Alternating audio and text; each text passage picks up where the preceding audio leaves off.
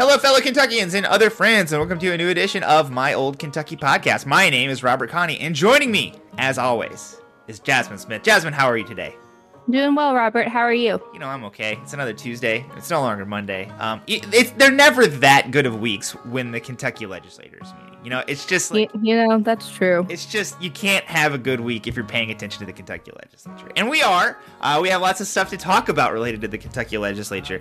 Um, probably the biggest piece of news is that HB five, the Safer Kentucky Criminal Justice criminal justice bill uh, has passed the House and is on its way to the Senate. So we're going to be talking about that. And in addition to talking about that, we have Kaylee Raymer on the podcast as our guest in the second half of the show. And she's going to be talking to us quite a bit about that bill as well. So she's going to be talking about HB5. She talked to us a little bit about the other things that KY Policy is doing. That's who she's with. She's with KY Policy. And she talked to us just kind of about her job there. So definitely stay tuned for that part of the show. But uh, for this part, we are going to be talking just briefly about the passage of HB5, what's going on there. Uh, I'm going to be talking about uh, the school choice constitutional amendment, which there has been a second bill filed that would be the constitutional amendment about school choice. So we'll talk about that. And then there's a couple of other smaller stories. Jazmin has a story about voter ID that's making its way through the legislature in a Senate bill. There have been some leadership changes at the Kentucky Democratic Party that I wanted to talk about. And then uh, there's also a short update about Anthony Piagentini, the Louisville Metro Council member who um, is going to be facing an expulsion trial and any a, a couple updates about that. So, without any further ado, Jazmin, tell us what we need to know, about HB5. All right, so House Bill 5, which is called the Safer Kentucky Act, but Josie Raymond has now dubbed it the Suffer Kentucky Act which I think is more accurate. Absolutely. That passed the House last week. It passed with an 11 page floor amendment, which we are going to talk about a little bit later with our guest, and she is going to explain what's in it. But it includes a couple small improvements, but also a lot of harsher language. Um, so th- the bad may outweigh the good there. There was a motion there was a vote on a motion to divide the bill um, because there's so many different parts of it. That motion failed, um, as did a motion to lay the bill on the table. But the bill ultimately passed 74 to 22. So Republicans Steven Doan, Savannah Maddox, and Felicia Rabourn voted against it. Those are three Republicans who are kind of part of the Liberty Caucus with um, Steve Doan and Savannah Maddox being from Northern Kentucky and Felicia Rabourn and Savannah Maddox of you know they're usually lock and step on on most issues. Uh, Democrat Ashley Tackett Laferty, who's our our lone Eastern Kentucky Democrat, um, who who does often vote with Republicans um, on on some things like this. She voted for the bill. Um, so now it, it, heads to the Senate, um, and so you know, I think what we're going to be looking for there is, you know, what committee does it get assigned to in the Senate? Um, but I, I believe that leadership is all, um, Senate leadership is all supportive of the bill and wants it to pass. Um, and so that's where we are now with House Bill 5. Yeah, we are going to get this bill passed in some form or fashion the optimist in me wants to think that the Senate will do some stuff to clean up some of the more egregious pieces of it. I don't have any large hopes that some of the really egregious stuff, like the three strikes provision or the the fentanyl provision or the street the camping, street camping. That, I, you know, I, I don't have a lot of hope that there will be big changes around that, but I do have some hope that you know, especially if it goes to the Judiciary Committee in the Senate, where Whitney Westerfield is the chair and has typically been, you know, a lot better on criminal justice issues than a lot of the other Republicans in the Senate. Um, it, it, could be cleaned up quite a bit, um, and you know that could create some kind of showdown with the House, and you know we don't know what could happen at that point. So you know, it's not over for for SB 150. Or sorry, SB 150. HB five, whatever. They're both bad. They're both real bad. for HB five, uh, but it is uh, it is definitely cruising towards passage. It's just the form in which it takes is something that that will be you know has yet to be determined. Um, like like Jazmin said, we're going to be talking about this quite a bit with Kaylee Raymer in the second half of the show, so we'll leave it there for that one.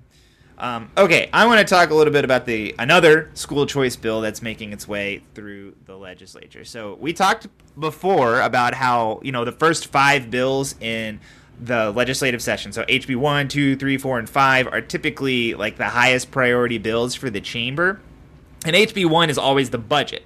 So HB 2, which seems to reason is the highest priority budget for the, the Republican House after the budget um, was filed last week, and it is filed by Suzanne Miles, and she's a member of Republican leadership, and it is a school choice constitutional amendment.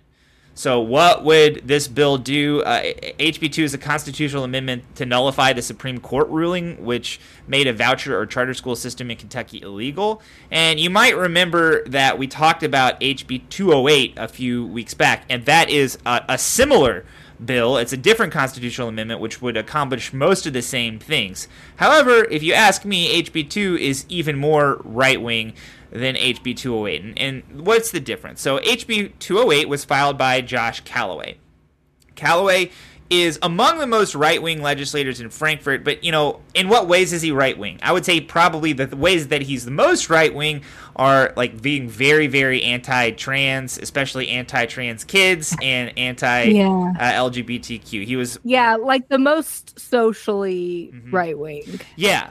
Um, Eh, he he though is not a big fan or sorry uh, republican leadership in the house are not the biggest josh calloway fans because um, he does work very hard to get his way on bills. He threw a lot of wrenches into the sb 150 uh, you know passage last year, and he did a bunch of other things too, especially around their compromise around gray machines, uh, the the the slot machines that are now legal in Kentucky, and you know he's very socially conservative, and gambling is a big piece of that. So at the end of the last year's session, he actually had two committees stripped away from him, so they did not appreciate the things that he was doing. So it was a little surprising to me that his bill was the one that we were talking about regarding a constitutional amendment. We knew that this was going to be a high priority for Republicans, so it was slightly surprising to me that one of the black sheep in their caucuses was carrying the bills and and sure enough, it's been superseded here by HB2. In the meantime, HB2 did pick up 30 co-sponsors,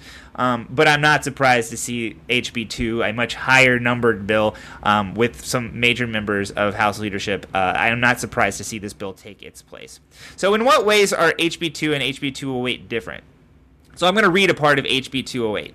Quote, this educational this Constitution shall not prevent nor require a further referendum for any provision for the educational cost of students outside of the system of common schools for parents of limited financial means, as determined by law, so long as no such funds are taken directly from the common school fund. Unquote. So that's more words than is in HB2, and, and it seemingly restricts the voucher or charter uh, system to poorer students. You know, it has that limited financial means language in there, although it does nothing to kind of flesh out what that means, to say what that would mean. Um, and, and, and so that could get a little confusing. HB2 is a lot more straightforward. I'm going to read all of HB2 except for the numbers part. So, quote, notwithstanding the provisions of sections, a bunch of sections, uh, the General Assembly may provide financial support for the education of students outside of the system of common schools, the General Assembly may exercise this authority by law in particular places as it deems proper. Unquote. So that basically means that the system is available and the state could uh, pay private school tuitions for anybody that they wanted to. It's it's a much cleaner bill. It's a much cleaner uh, type of constitutional amendment um, that would raise fewer challenges. Uh, in addition, HB 208 has that addition uh, has that guardrail in it that says the funds cannot come directly from the Common School Fund. Um, so you know, it seems like HB 208, Josh Calloway's bill, is trying to like rein in some of the excesses of a charter school bill, trying to make it a little bit more palatable to people who might be more moderate, might be concerned about what a charter school system would do to damage their public schools. But it's so easy to to you know if they put something in place there would be very direct t- challenges around the language. You know, this does in fact take money from the common school system.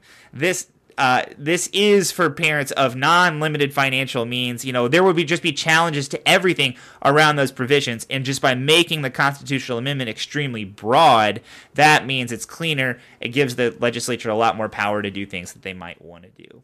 So I think that's why they filed HB two over uh, HB two hundred oh eight what does it mean? These things do have to be uh, passed by the, the, the, the, people. They would go onto the ballot in order to be approved by a constitutional amendment. Does this matter? Does this language change matter? We'll never know because just one of these are going to go before the people. And I, I, I am, I, again, I am a little surprised that Republicans are putting such uh, power behind this.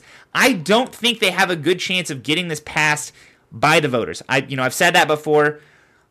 I I'm an optimist. Unfortunately, I don't know why they just keep beating me down in terms of my my positive predictions. But uh, it has been quite a long time, with the exception of maybe Marsy's Law, uh, where we have seen Republicans have a clear victory on a con- like on an amendment that something that isn't super partisan. Um, so, it, you know, school issues are stuff that I think Democrats kind of are more in the the middle of the Kentucky populace on. I I, I don't know.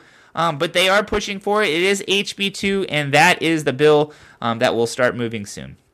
Jazmin, do you have anything to say about uh, HB2 or HB 208?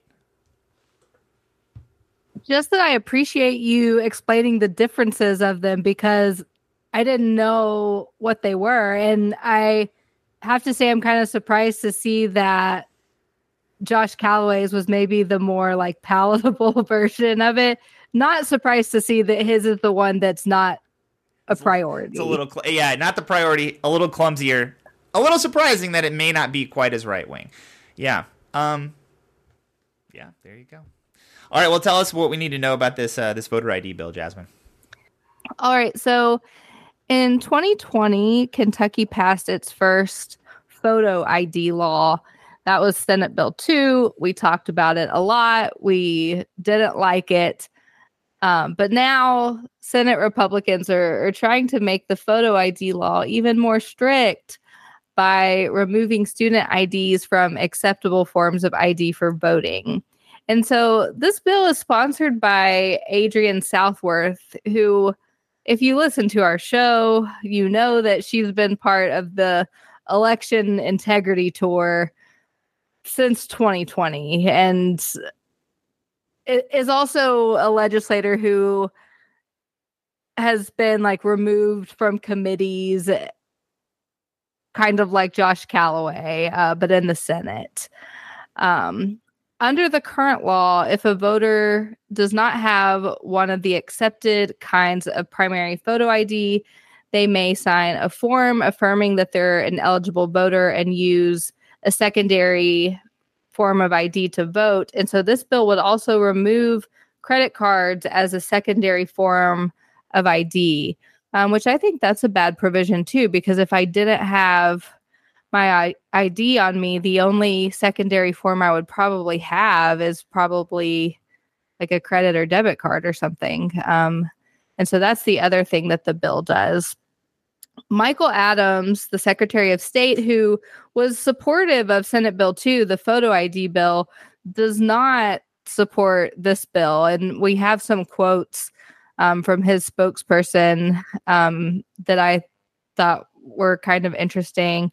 Um, first, she expressed worry about the secretary's ability to defend the voter ID law in court if we continue to restrict it.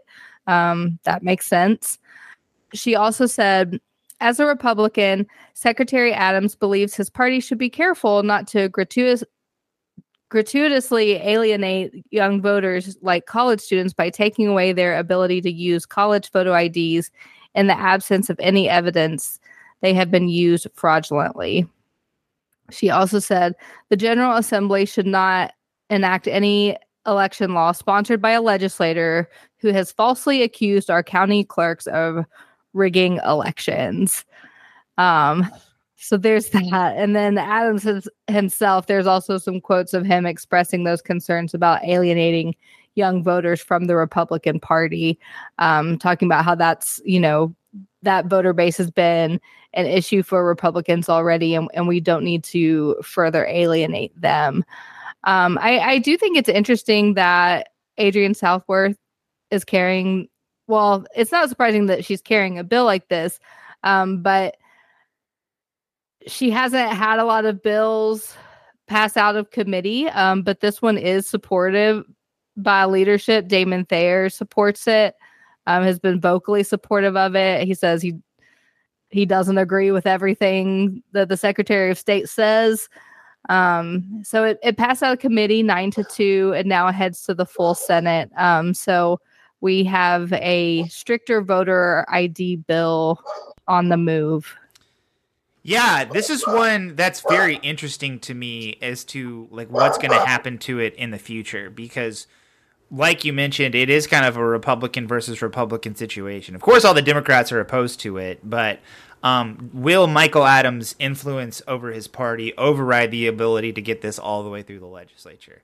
Um, it could be a bill that dies in the Senate, like they don't take it up, but the fact that it's supported by at least one member of the Republican leadership pretty heavily probably indicates that it'll get through the Senate on some mm-hmm. some form or fashion. That would be my estimation at this point. Yeah, that's what I would guess too. But what happens to it in the House? Does the fact that Michael Adams is so opposed to it does it prevent it from, um, you know, getting a committee hearing in the House? Does it prevent it from getting heard on the floor of the House? Does it prompt some sort of amendment that kind of you know, college IDs are legal if they include some something. I don't know. Like there could be some amendment that makes it a little more palatable.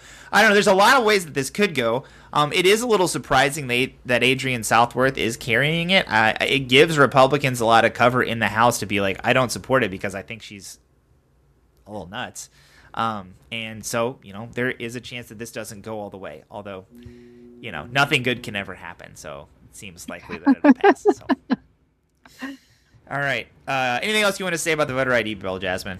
That's it for now. All right. Switching gears, talk about the Democratic Party. So there is some change in the leadership of the Kentucky Democratic Party. And that's Sebastian Kitchen is stepping down as the executive director, and Morgan Eves is taking over that job. So Sebastian Kitchen served in his capacity at KDP for more than two years. I was a little surprised that it had been so long when I looked at the, the time period.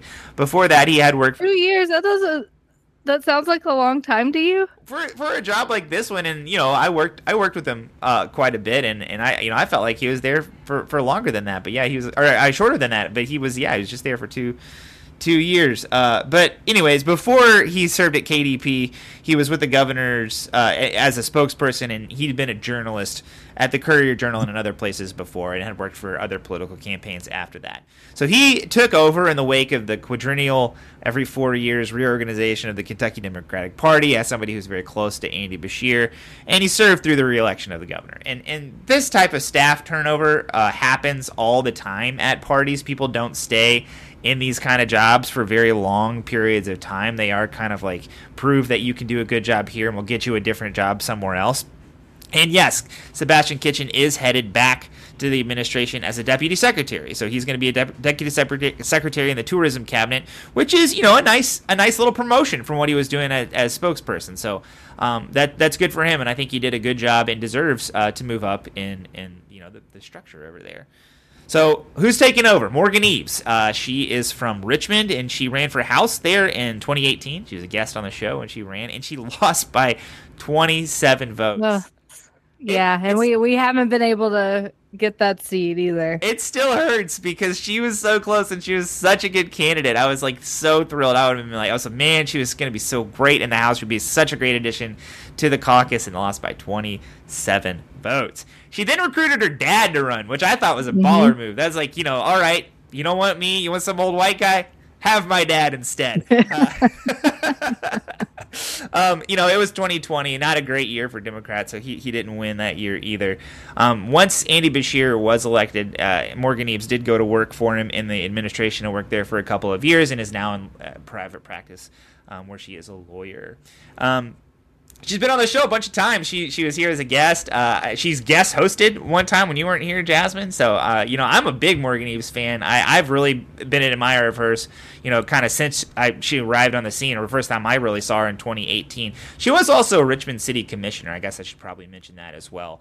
Um, so he, she has been done that. Yeah, you know, uh, I will say the last thing about this is this move was not unexpected. You know, after a big election victory like the Democrats had in 23 with, with Governor Beshear holding onto his his seat. You know that this high level staff changes, and and you know I I want to just say I really admire the work of Sebastian Kitchen. You know I had the opportunity to work pretty closely with him on a few things, and I thought he was you know he was very present. He was always there. Um, he was always taking an interest in the things that the Democratic Party needed to handle, and whenever conflicts did arise, which as in a political party, they arise all the time. Uh, he dealt with them really well. I, I really appreciated the way you know things did not spiral out of control. He handled things, uh, got everybody back on the same page, and got us back working um, to making to make progress. So you know, I think it's going to be tough for Morgan Eves to live up to Sebastian Kitchen's legacy, but I think she's the person to do it. If anybody can, it will be her. So best of luck to both Sebastian Kitchen and Morgan Eves in their new roles. Um, and yeah, that is all I have to say about that. Anything to say about Sebastian or or Morgan there, Jazmin? Just that I think Morgan is also a great choice to be the ED of the party. It, you know, I think it's it's a really tough job, which I think it's unusual to say that two years is a long time in a job, but I guess being um, the executive director of, of a political party, it, it's it's pretty normal and um, everyone always wants you to be running it differently i'm sure yep. So, so um, yeah congratulations to sebastian and best of luck to morgan yeah, one, I guess one other thing to say is, you know, Coleman Eldridge, as far as I know, is staying on as, as chair, and, and so that will be some some continuity mm-hmm. um, in the transition. It's not like a whole new team taking over. Yeah. Yeah. All right. Last thing we talk about today, Jazmin, uh, Anthony Piagentini. There's some updates around that, so tell us what we need to know. Yeah, this is kind of a bit of a quick hit, just a little update. So, Louisville Metro Council has set a date for Anthony Piagentini's ethics trial. It's set for February 6th, so it's going to start in about a week. And it's heard by the council court, uh, which includes everyone on council except the person charged. So, everyone except Piagentini and they're considering eight charges. So the same six that he was found guilty of by the Ethics Commission, and then added charges of misconduct by failure to disclose and perjury. Um, but uh, the council court, those are like criminal charges, but the council court cannot impose criminal penalties. Piagentini's filed, he filed a motion to dismiss those charges, but they're going to be heard. At least 18 members of the council would have to vote for Piagentini to be removed. If removed, he can appeal to Jefferson Circuit Court, and he's already filed a suit to appeal the Ethics Commission findings. Um, so, just breaking down that vote, there would be 20, that would make 25 voting members of Metro Council. So, seven people could vote against removal, and there are eight voting Republicans. Yeah. So there you go. yeah, and and you know we talked about this quite a bit, but the, I think I talked about it with when you weren't here. Yeah. Um, and and it is kind of like Repu- Democrats would need to peel away, I think, two Republicans, and I felt like there were some, you know, there's there's been some Re- Republicans that are long serving that are seem to be like good public servants that might be interested in doing that, but it seems like that this has just become very very partisan, as is politics and government these days so it seems unlikely. But uh, but you know, with the breadth of these charges and just the obviousness with which they occurred, I, I you know I, I just at least hold out hope that somebody at least listen. So I don't know. Um, what do you think, Jazmin? Do you think he's going to get away with it? I don't know. I'm I'm not super familiar with the Republicans on Metro Council. And so I don't know if there's because there's there's eight and seven people can vote against it. So I think you just need one, right? right. There's one. They just have to peel away one. Yeah. That. yeah. That was my understanding. Yeah. You said two a minute ago. Well, so you I said was, seven could vote against it, and that there were eight. So I was, I, I was. Yeah, that's confused. one. Okay, okay, okay. So seven. If only seven vote against it, he will be convicted. seven people can vote against removal, and there's eight Republicans. That's what I said. Right. So if they if they lose one, they still have seven. Yeah. So would he get convicted with seven? Yeah. Okay, okay. That's the question. Okay. I thought it was just one, but I got confused looking at looking at what you said. So, all right, just one would have to come away. But yeah, I think that they're I mean, you know, I, I think about like Kevin Kramer who's been there forever, you know, like Stuart Benson. Like so there's some people who've been there for like, you know, eh, you know, even even like I don't know, like Marilyn Parker seems like a pretty reasonable person. I, I you know, there's there's all kinds of people. Yeah, for some reason Marilyn Parker was the one in my head. I, I don't know why. And then you you also have like newer Republicans like um Khalil Batshon. Um I you know, I don't know like where he falls. My and- understanding is that he was recruited by Anthony Piagentini to Oh, okay. and, and some of those, I mean, Anthony Piagentini has taken a strong interest in the Republican Party in, in Louisville, especially as it relates to Metro Council. So a lot of the Mhm. newer folks there are very have very good relationships with him, or at least that's my understanding of that situation. Um, and yeah, so I, I mm, we'll see. My bet is that he gets away with it. So we'll see. Yeah, I think yeah, I think Democrats probably uh needed needed a couple more seats and. They yeah they lost. Metro Council I for this they- to happen. I think it was a net loss of two seats in uh, Metro Council uh, in 2022. 2022. And yeah, Mhm. that would have been that would have been the difference. So Yeah. there you go. All right. Anything else you want to say about anything? No. All right. Well, let's get to our interview with Kaylee Raymer. Kaylee Raymer is a policy analyst at the Kentucky Center for Economic Policy.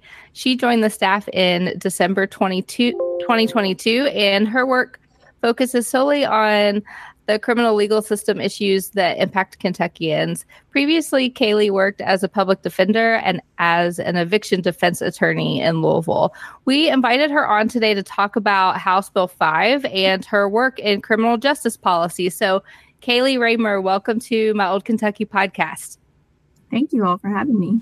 Yeah, we're thrilled that you're on here. Uh, you know, um, I guess the first place to start is with what you're doing. So you've been with. Uh, well, first of all, do you call it Kentucky policy or KY policy? I don't. I still don't really know what to call. it. We call it uh, KY policy. All right, all right. I still call it the Kentucky Center for Economic Policy, and they can they can come after me if they want to. Um, tell us a little bit about the work that you're doing there and how you ended up working uh, doing this kind of work. Sure. So my job looks a little different when the legislature's in session versus when they're not. Um, so at a time like right now where they're in session, it's really focused on what's going on with session. So tracking bills as they're filed and as they move throughout the process, um, making sure that we're pushing back on bills that are going to increase incarceration in the state, but also supporting and uplifting any reforms that are positive. Um, so that could involve meeting with legislators and community partners, obviously analyzing the bills. We provide a lot of technical and research support to grassroots groups as well, and also publish analyses to help educate the media and other groups. Um, when the legislature is not in session, which is most of the time, there's a lot more free time um, to work on other projects. So for example, we have a project working on criminal fines and fees in the state. We're still in the information gathering phase of that project, but the ultimate goal is to get some legislation passed that helps reduce the impact of fines and fees on Kentuckians. And then we also have a project um, to commemorate the 10 year anniversary of Senate Bill 200, uh, which was a really big juvenile reform that's been like praised na- uh, nationally. So we're working on interviewing judges, uh, prosecutors, uh, people who work in the juvenile system, the people who filed that bill um, to learn more about it and hope to produce a project on that. Yeah, Jazmin, I know that we've been doing this a long time because we talked about SB 200 as a new bill when we first started the show. So uh, it was like two Yeah. years or something. yeah, it it had already been passed when we started, but like implementation of it was still so new at the time.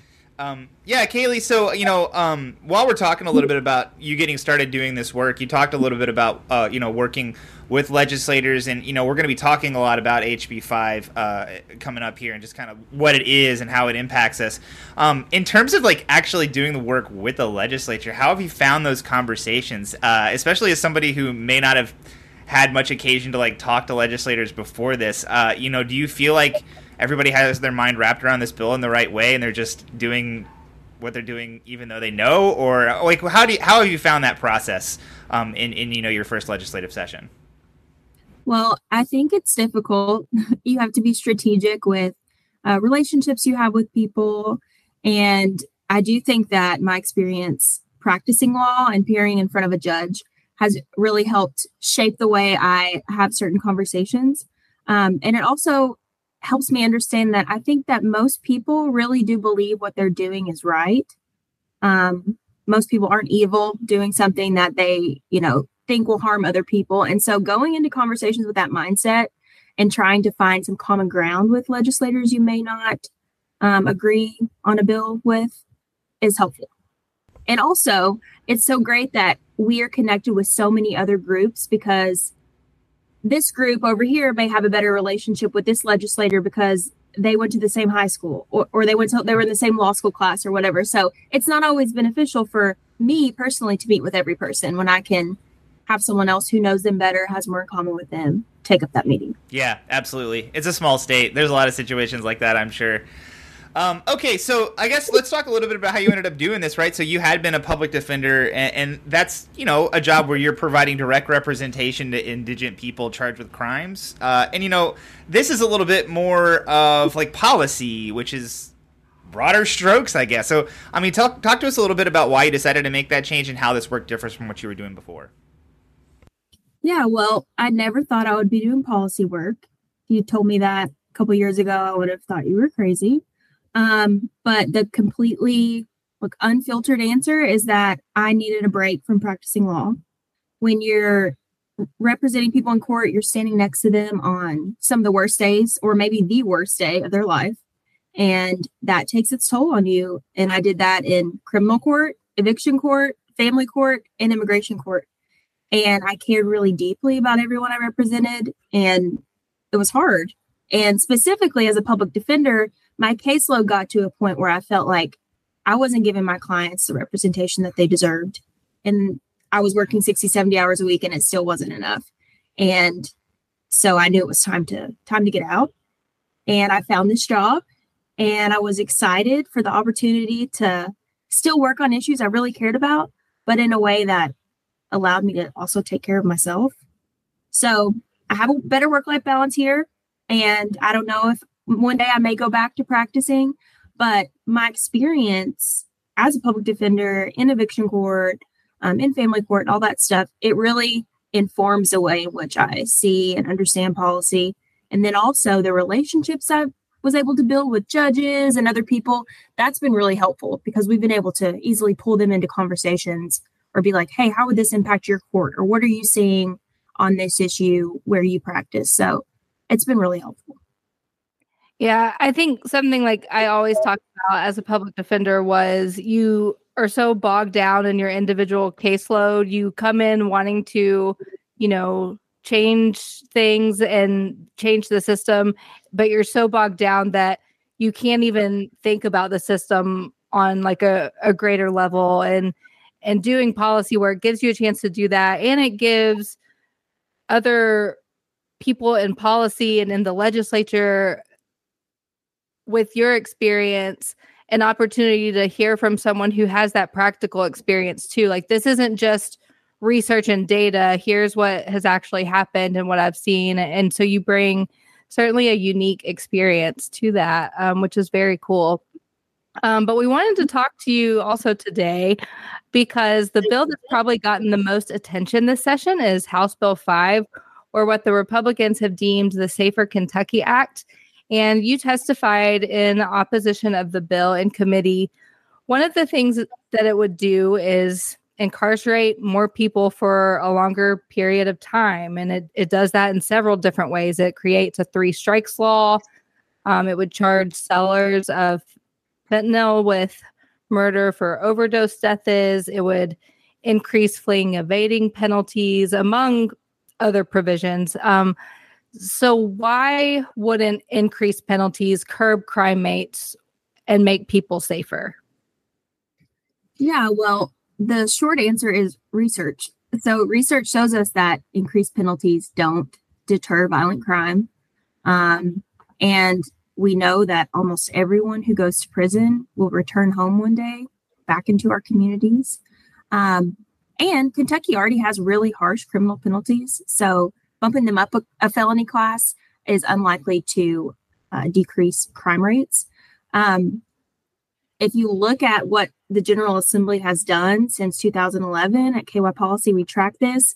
They've passed six times as many laws to increase incarceration or increase penalties versus um, than to reduce it. So in short, if more and longer incarceration was the solution to our problems, we would have solved them already.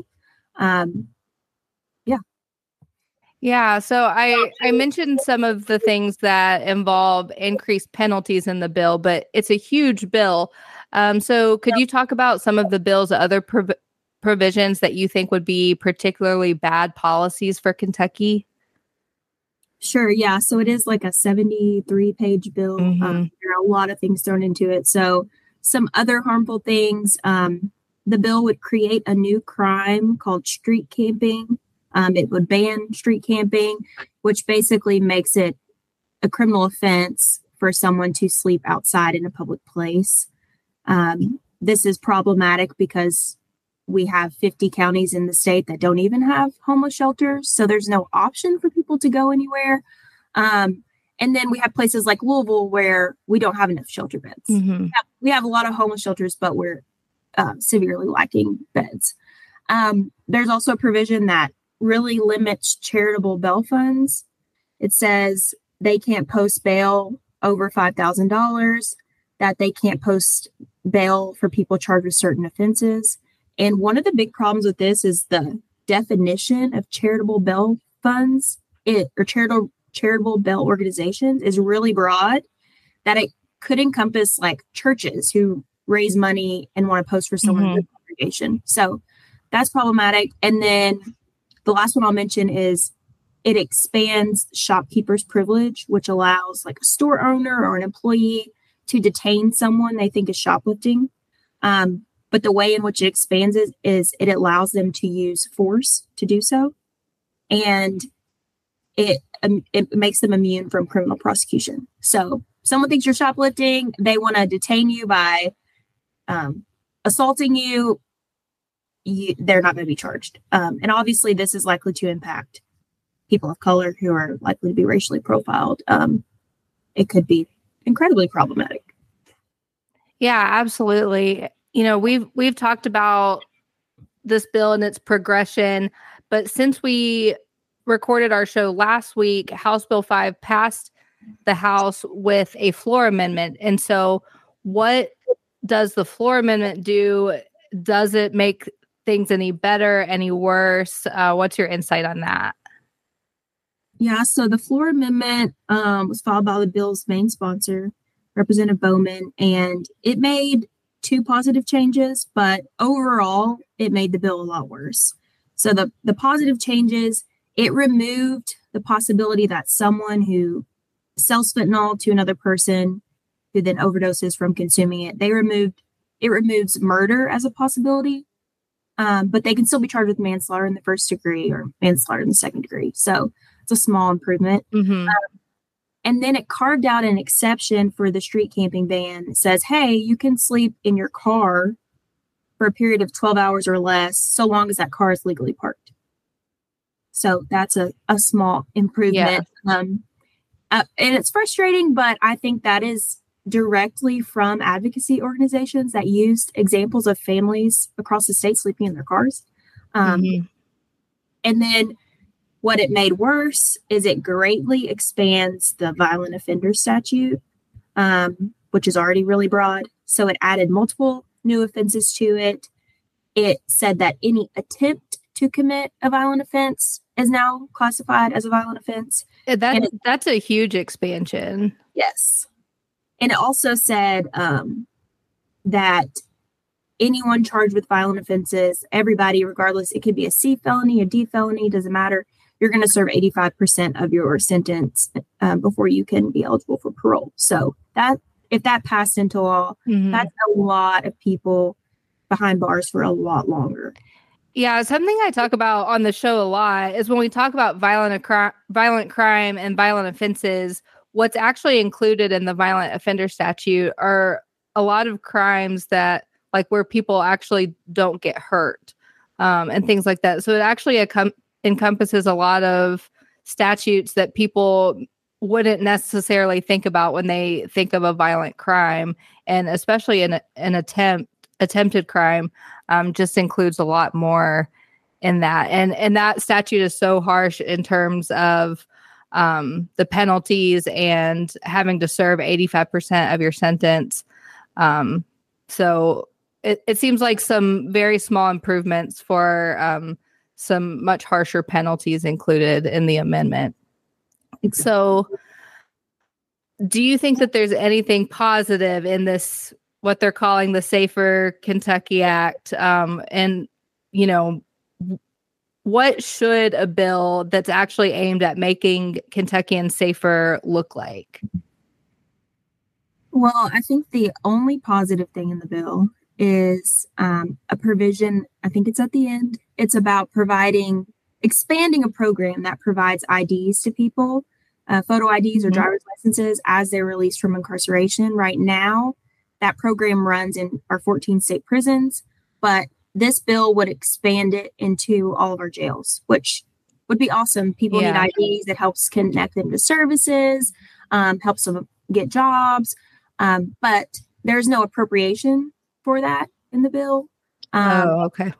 So without money to expand and run that program, it's likely that it's not going to happen. We need to pay people to do the job. We need the equipment.